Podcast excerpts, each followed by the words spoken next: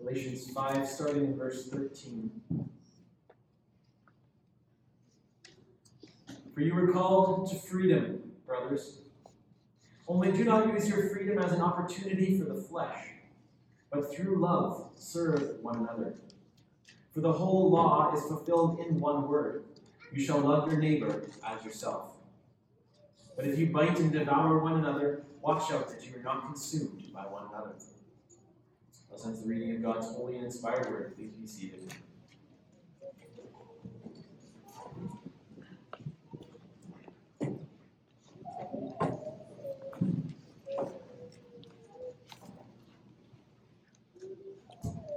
Let's pray together. Our Father in heaven, we thank you for this morning. We thank you for this Lord's Day, this day uh, where we come to worship you. We pray now that you would send your Spirit to do what only you can to open up eyes, ears, hearts, and minds. Lord, may we receive your word for what it truly is, the word of God and not the word of men. Lord, I pray that you get me out of the way. May your truth that is spoken. May the truths contained in your word impact your people in the way that you intend them to. Lord, we pray that you would bless the preaching of your word now unto the edification of your people and the conversion of sinners. We pray this in Jesus' name. Amen. So we're continuing again in Galatians, uh, and we're coming now into a section as Paul begins to transition uh, to draw some application. Now, Galatians again is a letter uh, written to the churches in the region of Galatia, where Paul has been addressing the false teaching that has begun to worm its way into the churches. Paul has been building his case, demonstrating that the message of these false teachers is no gospel at all, but is functionally a reliance upon works of the law. By requiring circumcision and possibly other elements of ceremonial law for salvation, Paul says that these false teachers are enslaving their hearers to a system of religion that cannot bring salvation. So he calls that a different gospel, one that is no gospel at all. And so now, having come through the majority of his arguments in chapter 5, Paul begins to transition from the theological to some of the more practical. Now, to this point in the letter, we've seen he's mostly been concerned with dismantling and answering the arguments of his opponents. And here now we get into some of the practical application and instruction. Uh, this gets very helpful for us, uh, for both for the individual Christian and also for the life of the church. So let's dive in here together. For you are called to freedom, brothers. Only do not use your freedom as an opportunity for the flesh, but through love serve one another. As he said at the beginning of the chapter, it is for freedom that Christ has set us free. So do not submit again to a yoke of slavery. You were called to freedom, brothers. Christianity is freedom. Notice this characterization here. Don't miss the significance of this. Christianity is freedom. You have been called to freedom. Now, this freedom in Christ has been contrasted with the various forms of slavery that Paul has mentioned to this point. He argued earlier that those who worship false gods are in slavery to them. Right before the Gentile Galatians had come to be known by God, Paul said they were in slavery to those uh, that were by nature not gods. Right? They were worshiping and serving with all of their lives, seeking the approval of false gods. But by turning to the works righteousness of the Judaizers, they would simply be trading in one form of slavery for another. Paul has made clear that circumcision itself is a matter of indifference. Right? In Christ Jesus, neither circumcision nor uncircumcision counts for anything, only faith working through love. And so the Judaizers have taken something that was a matter of indifference and have treated it as if it were essential for salvation. Right? They have taken man made rules and elevated them to the level of doctrine, of dogma. And this continues to be a challenge today, although it may not be with the issue of circumcision. We still see people, uh, groups, and churches making laws and rules to bind the conscience that have no basis in Scripture. Right? Man made rules and traditions that get treated as if they had been handed down from God on Mount Sinai.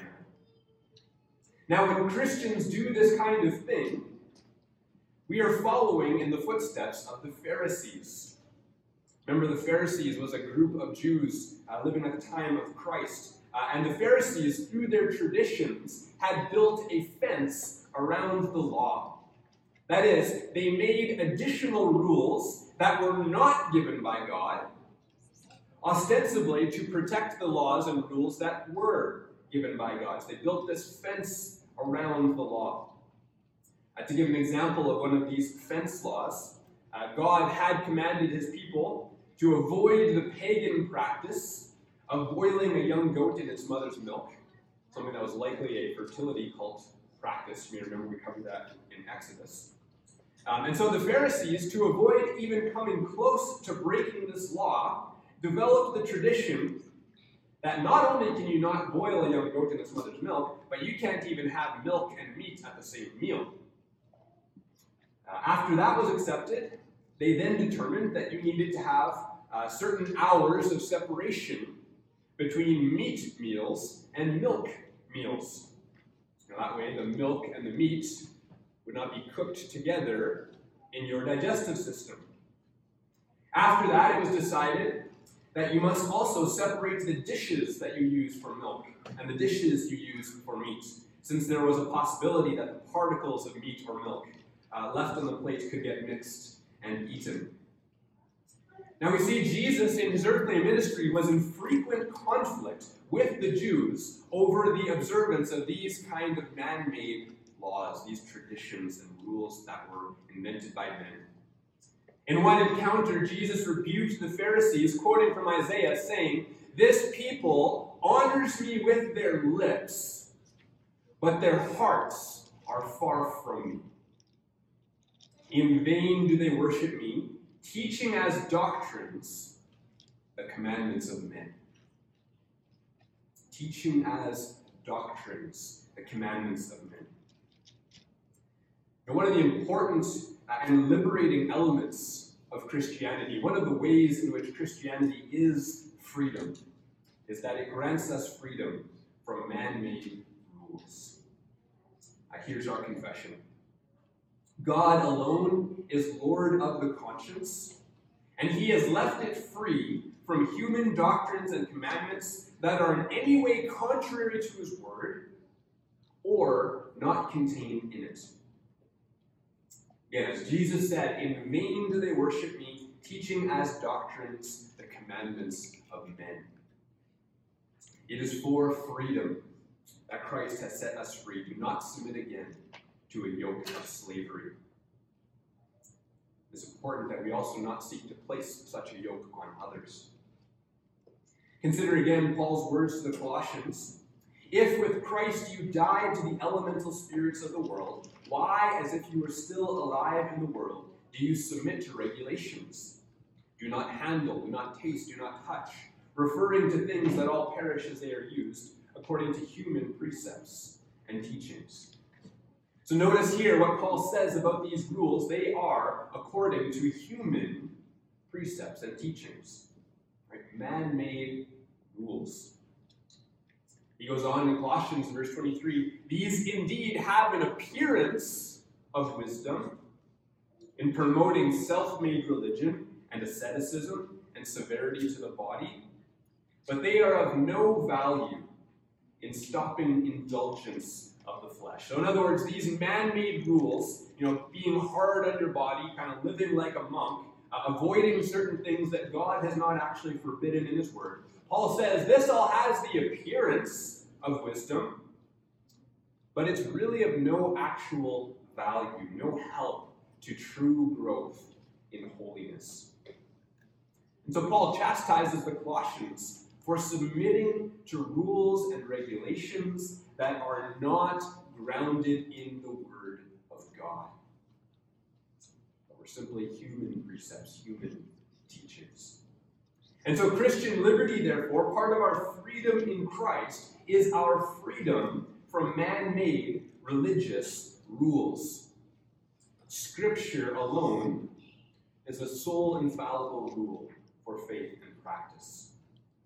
God alone is our lawgiver and judge. It is therefore to him that we will give account. Actually very important that we understand this if we are going to grow in true holiness. The fact is, if we miss this point and find ourselves submitting to a yoke of man made rules, there are quite a few problems that follow. Number one is misplaced guilt.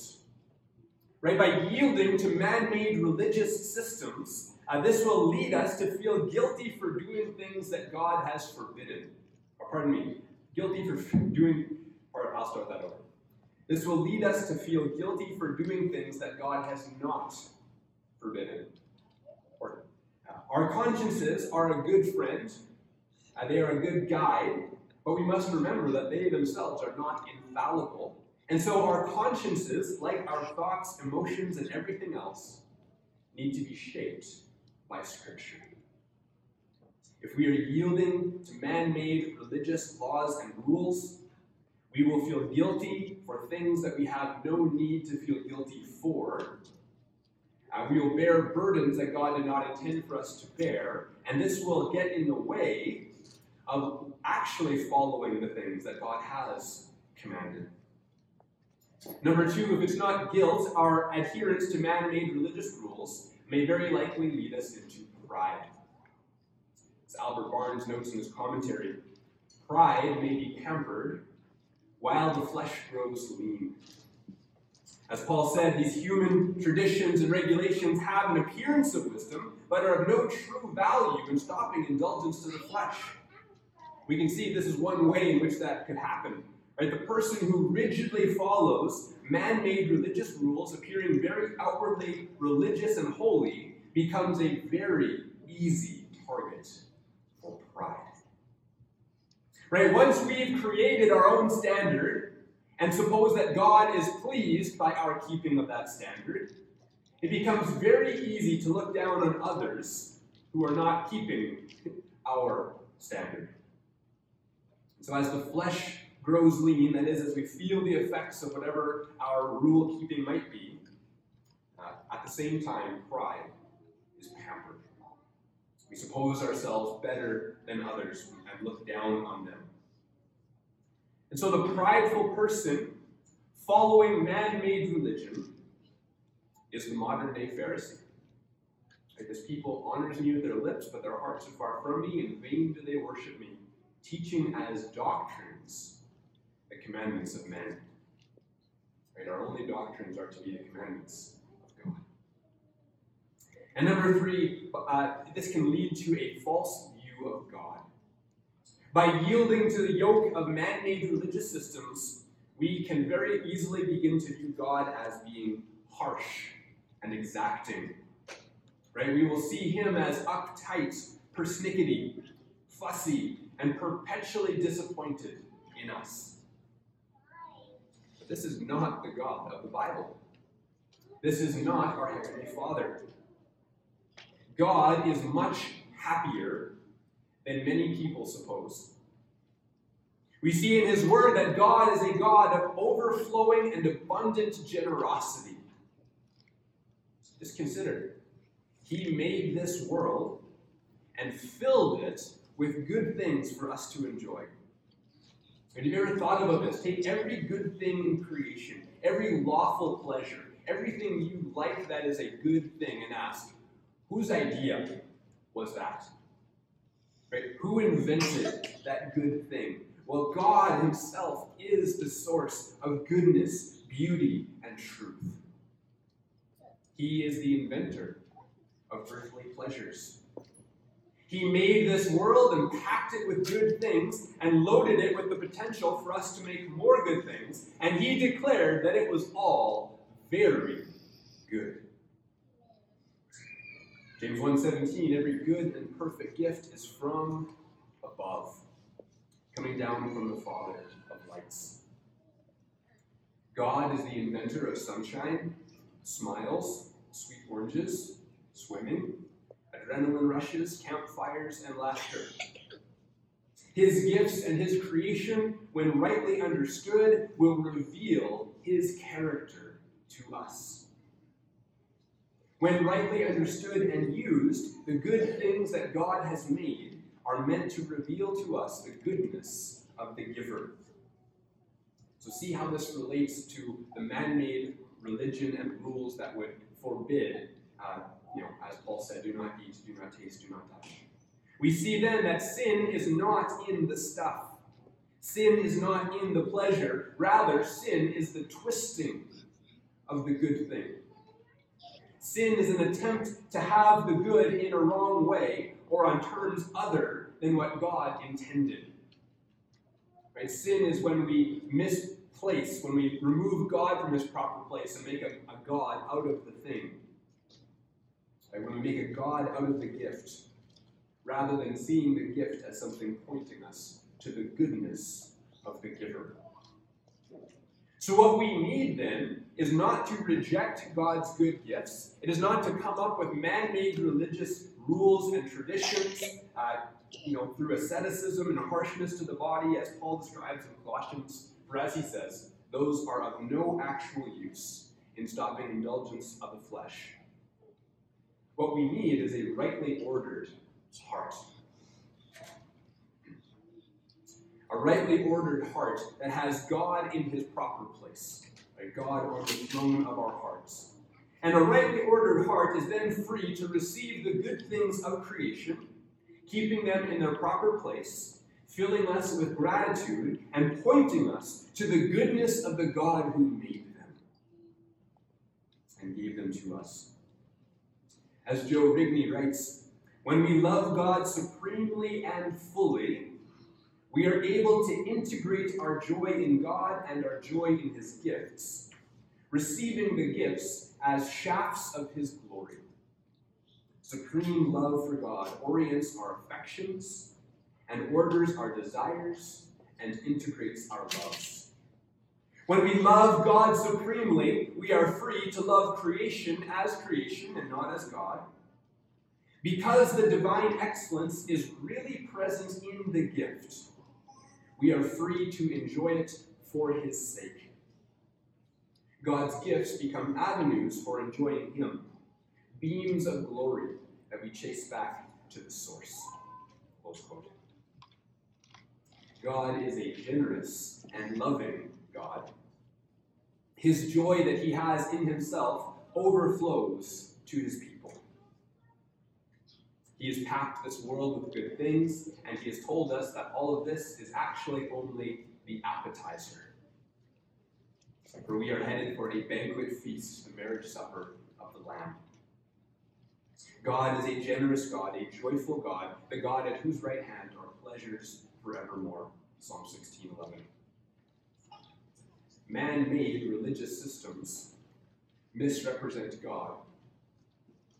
Those who follow them will frequently become shrill, joyless, self serious, self righteous, and will convince themselves and those around them that this is what God is like, too.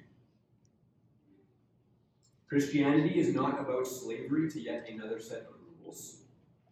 Christianity is freedom. For you were called to freedom, brothers. But then Paul gives us a, a very, very important flip side to this coin. He says, For you are called to freedom, brothers, only do not use your freedom as an opportunity for the flesh, but through love serve one another. Now, when we begin to speak about Christian liberty, we speak about all the privileges and the glorious freedom that we have in Christ. There is a danger that people will misunderstand or misapply these truths. And so Paul gives the all important warning here do not use your freedom as an opportunity to indulge your flesh. Right? This freedom that is ours in Christ is not intended to give us a license to sin. Remember, Christ has not freed us to sin, He has freed us from sin. As we covered recently, there is no freedom found in sin. Our confession puts it well. Those who use Christian liberty as an excuse to practice any sin or nurture any sinful desire pervert the main objective of the grace of the gospel to their own destruction. And they completely destroy the purpose of Christian liberty. This purpose is that we, having been delivered from the hands of all our enemies, may serve the Lord without fear, in holiness and righteousness before Him all the days of our lives. Our freedom in Christ is freedom from the curse and bondage of sin. Jesus has paid our debt.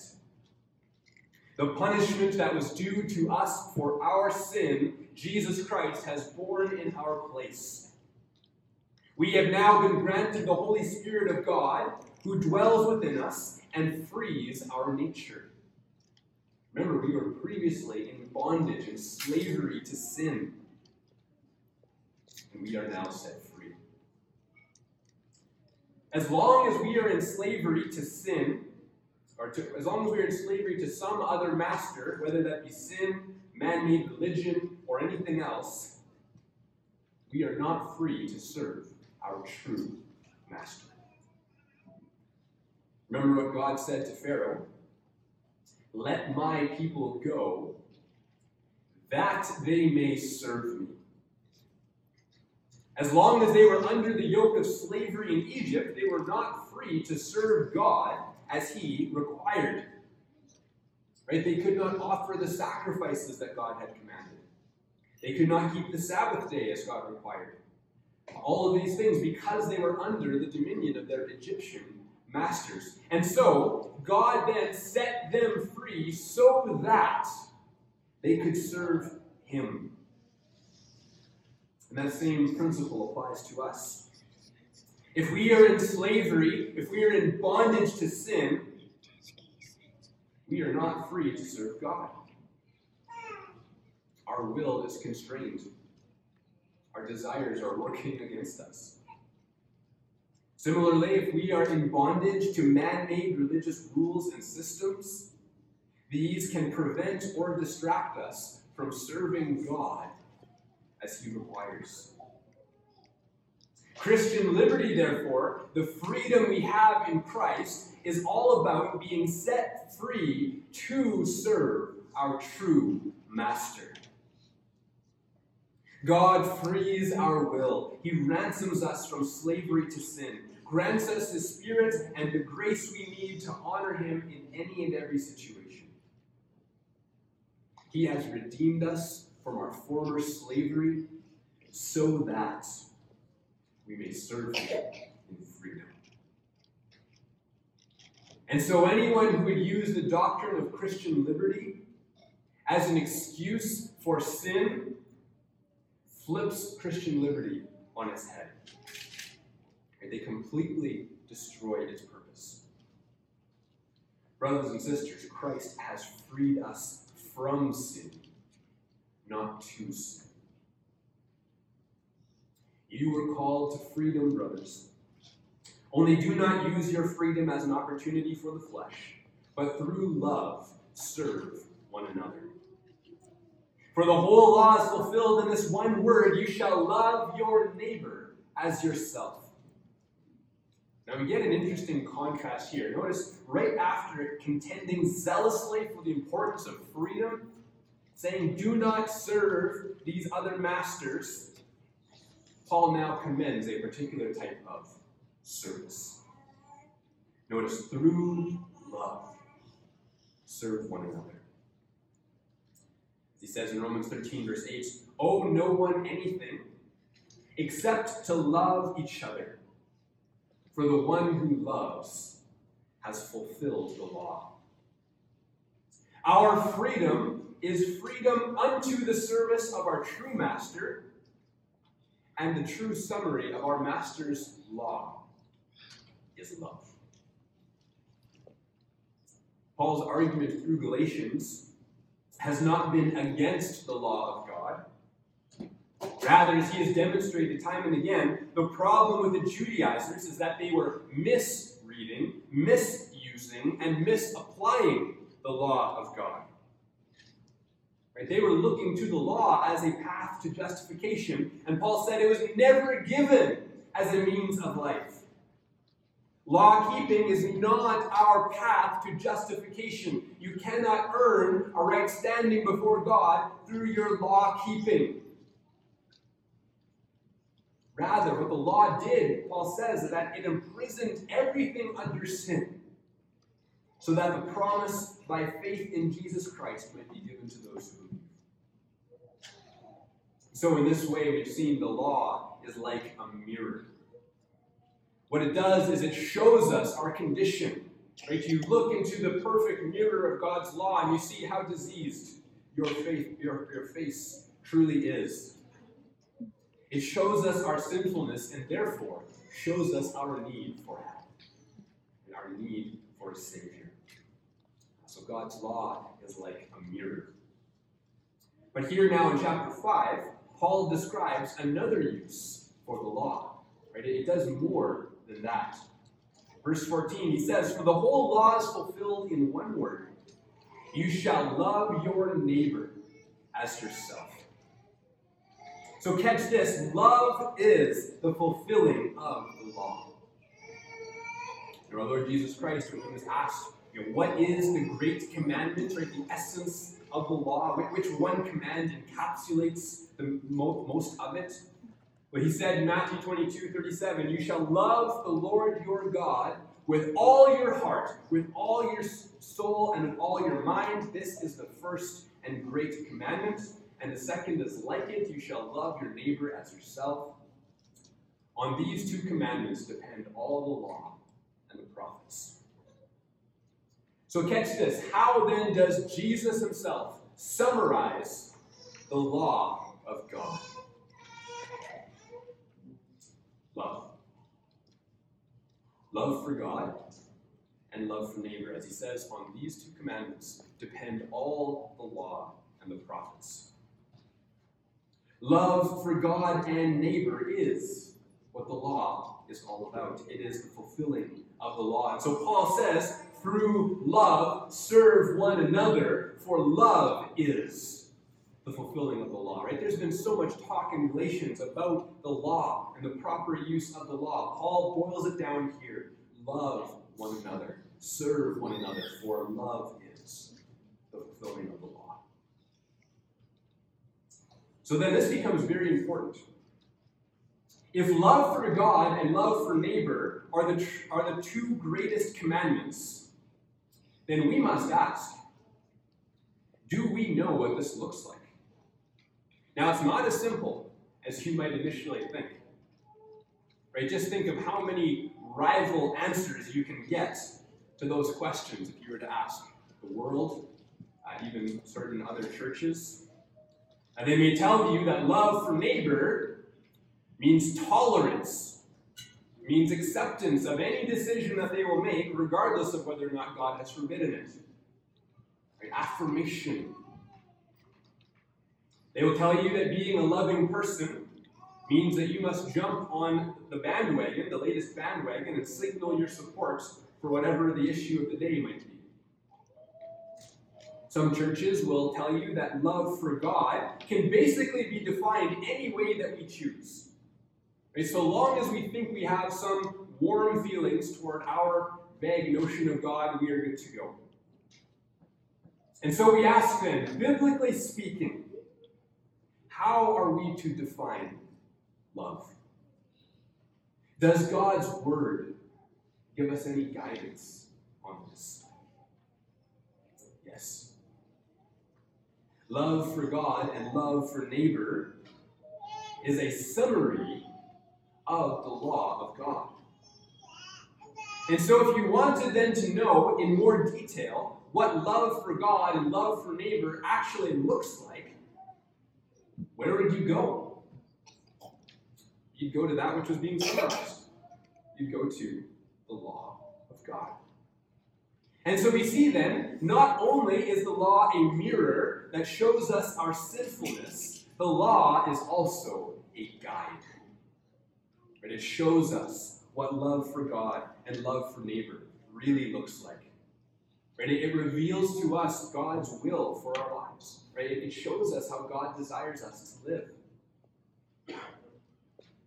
So if you are a Christian, if you have true and living faith, your heart has been changed, you desire to love and glorify God, then you see how important this question really is. What is love for God? Right? How can I have love for God? How can I live in light of love for God? How does God define love for God? And we don't have time to go in depth on all of these. Simply start with the first four commandments. Worship and serve the true and living God, and Him only. Worship the true and living God in the way that He ordains, not through images, idols, or through anything else that He has not commanded in His Word.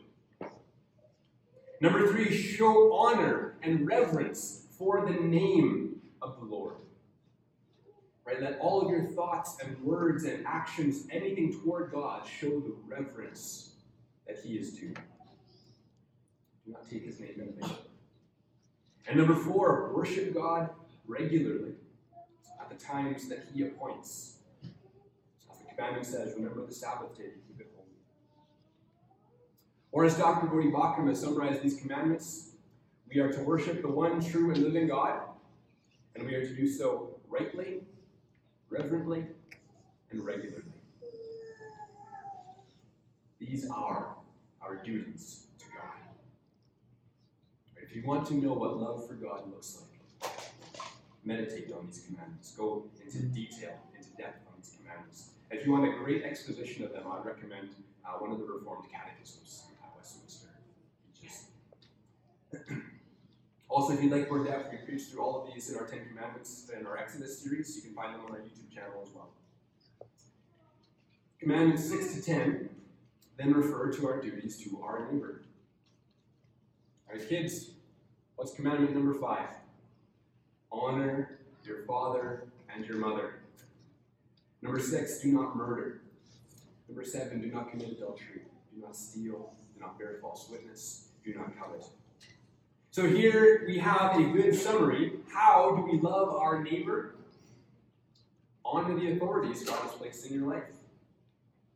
Respect and defend innocent life. Honor marriage. Protect, protect chastity and avoid sexual immorality. Honor your neighbor's property. Do not take from them or steal from their value. Honor your neighbor's reputation. Tell the truth and protect your neighbor's good name. And do not even entertain a thought in your mind that could lead you to violating one of these other commandments. Love is summary. Romans 13, 8, 9. Owe no one anything except to love each other, for the one who loves has fulfilled the law. For the commandments, you shall not commit adultery, you shall not murder, you shall not steal, you shall not covet, and any other commandment is summed up in this word you shall love your neighbor as yourself.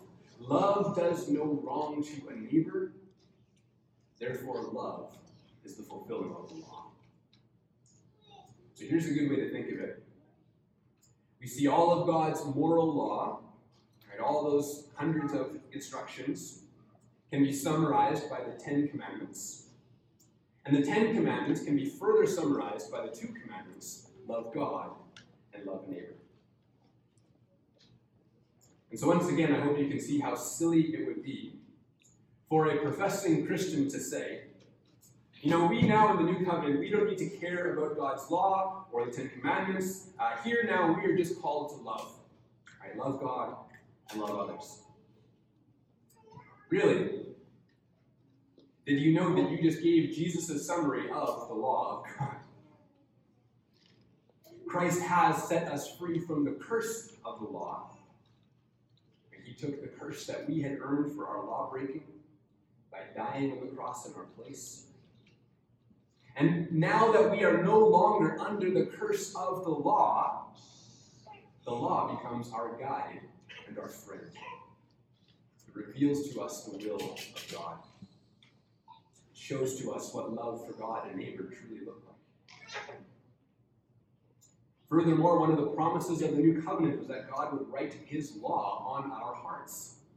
Jeremiah 31 33, speaking of the new covenant he will make, God says, For this is the covenant I will make with the house of Israel after those days, declares the Lord.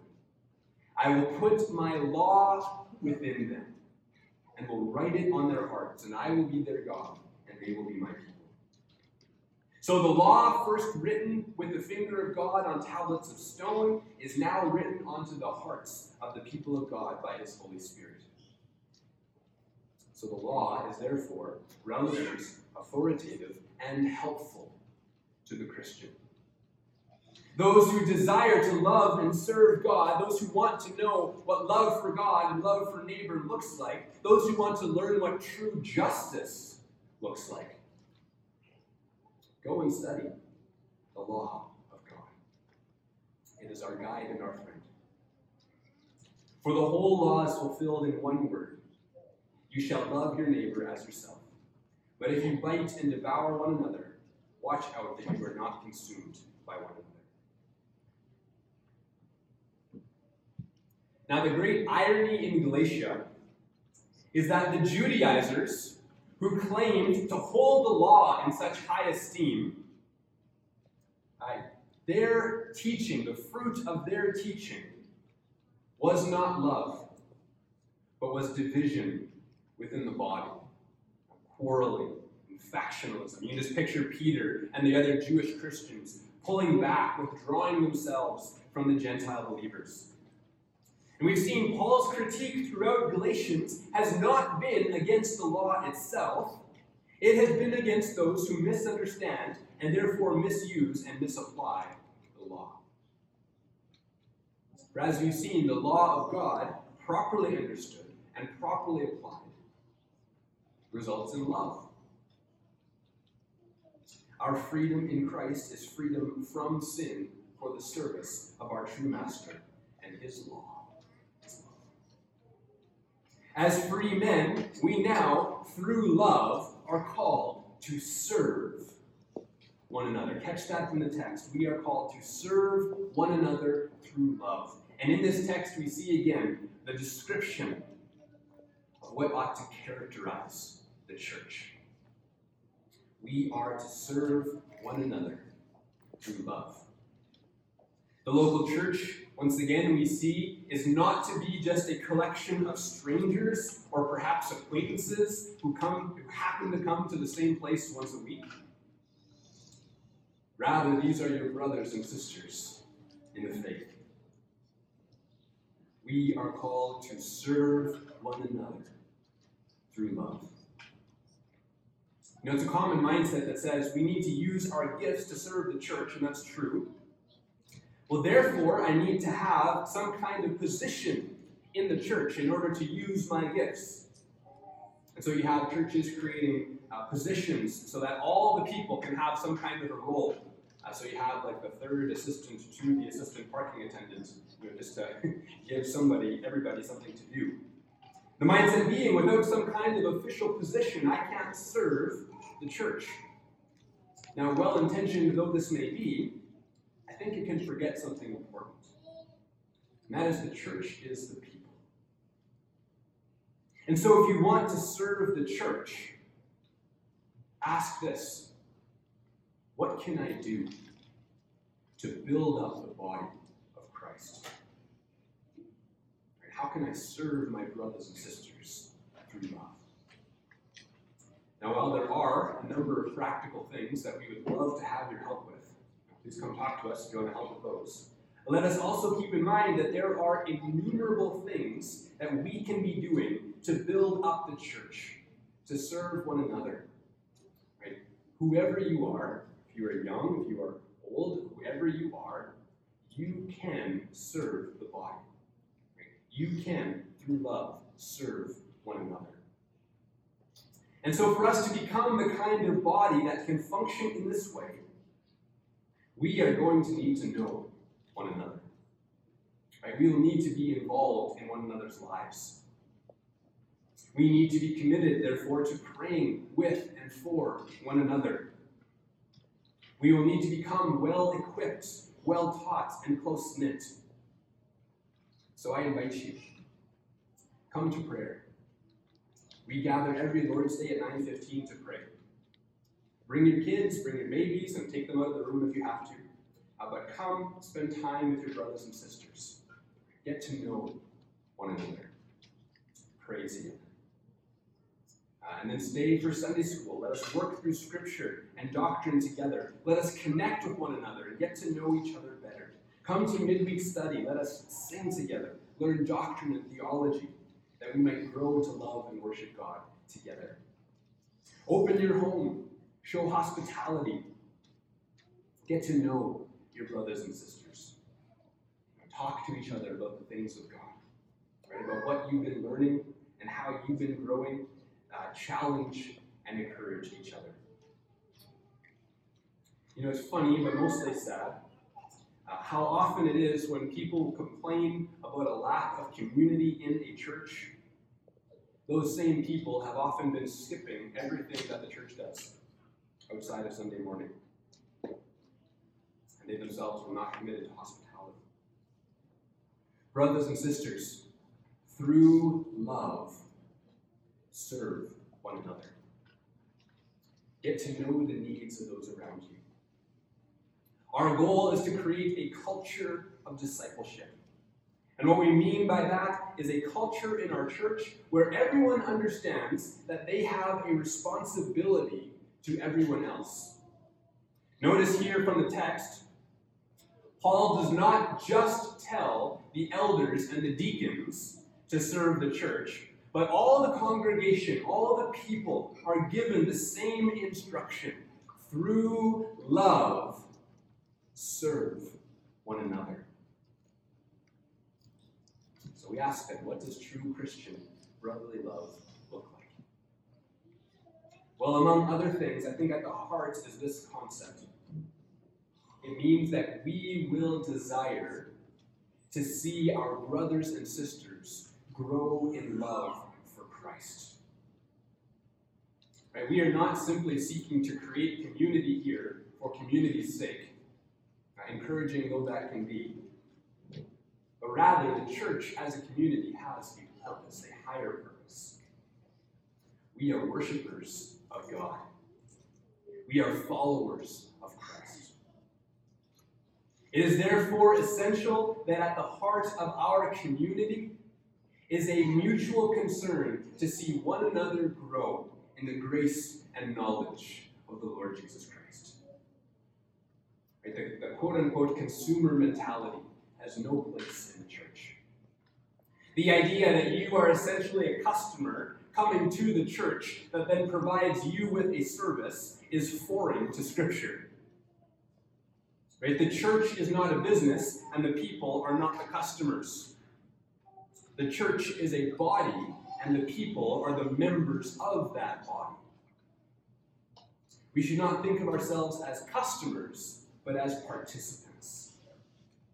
The church is the people, and we, as the church, have a duty to one another. Through love, serve one another. So, whoever you are, encourage one another build up the body, challenge one another, hold each other accountable, and pray for one another. Fix it in your mind that your goal for every other member of the body is that they would grow. And then do what you can to help them with that. We all have a duty to each other. So let us create a culture of discipleship. In addition to developing a healthy church, one of the effects of growing in this way will actually be to make us more effective in our witness. In his high priestly prayer, Jesus prayed for the unity of his people as a means of witnessing to the world. Jesus says this, John 17, uh, 20, 21. He says, I am not only praying for my disciples, but also for those who will believe in me through their word. Okay, so that's us, those who believe in Christ through the word of the apostles. Uh, so that they all may be one, just as you, Father, are in me, and I in you, that they also may be in us, so that the world may believe that you have sent me. So notice there the unity of the church, our being one, just as the Father and the Son are one, Jesus says, is so that the world may believe that you sent me. Our unity in the church, our love for one another, our service for one another, is part of our witness to the world.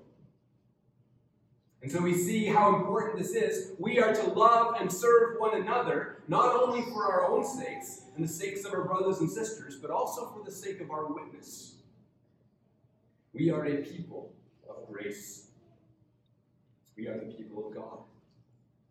2 Corinthians 5, verse 20, refers to Christians as ambassadors for Christ.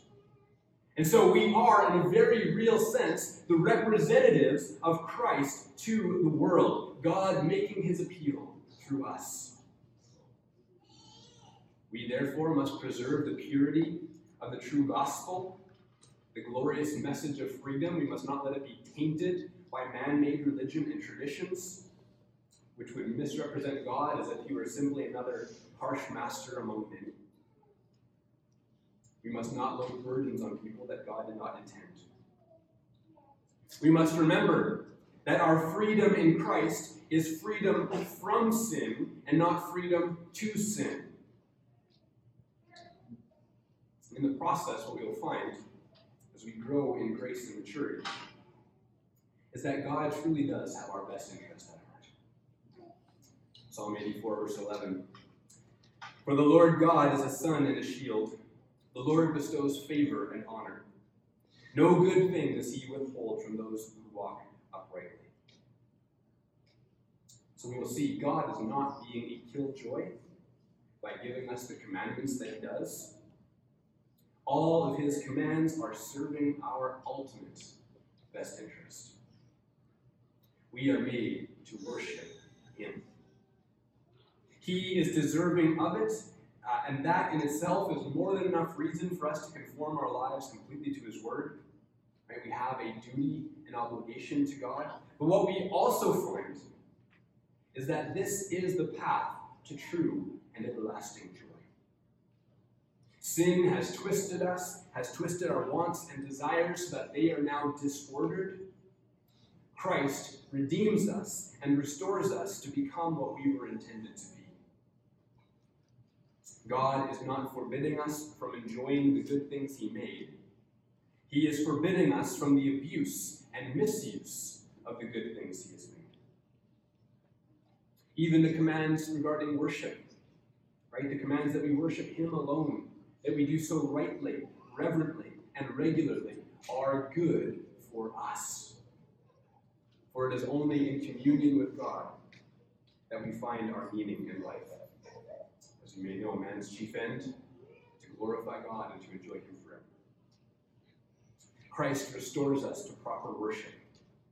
Christ restores us to live in harmony with one another, and He restores us to a proper use of the good things of the earth. His law is our guide and our friend. God is a God of abundant generosity, overflowing with grace, with gifts, and with joy, and we will one day enter that joy fully. We must not misrepresent the God, we must not misrepresent God or the gospel of freedom in Christ. And to close, we must not be poor representatives of God by falling to infighting. Paul warns, but if you bite and devour one another, watch out that you are not consumed by one another. A church where people are biting and devouring each other will not be functioning as God intends. That body will not be accomplishing the growth in grace in the lives of its members, nor will they be representing Christ well to the world. We must display the character of our God and Savior, both through our conduct and through our faithful proclamation of the message of freedom that God has given us in the gospel. The gospel sets us free. We are free from the burdens we once carried, the weight of guilt, the curse of sin, the yoke of slavery to sin, death, and Satan that has all been removed. And so we are set free in Christ. We are set free so that, like Israel out of Egypt, we may now serve our true master. And his law is a law of love.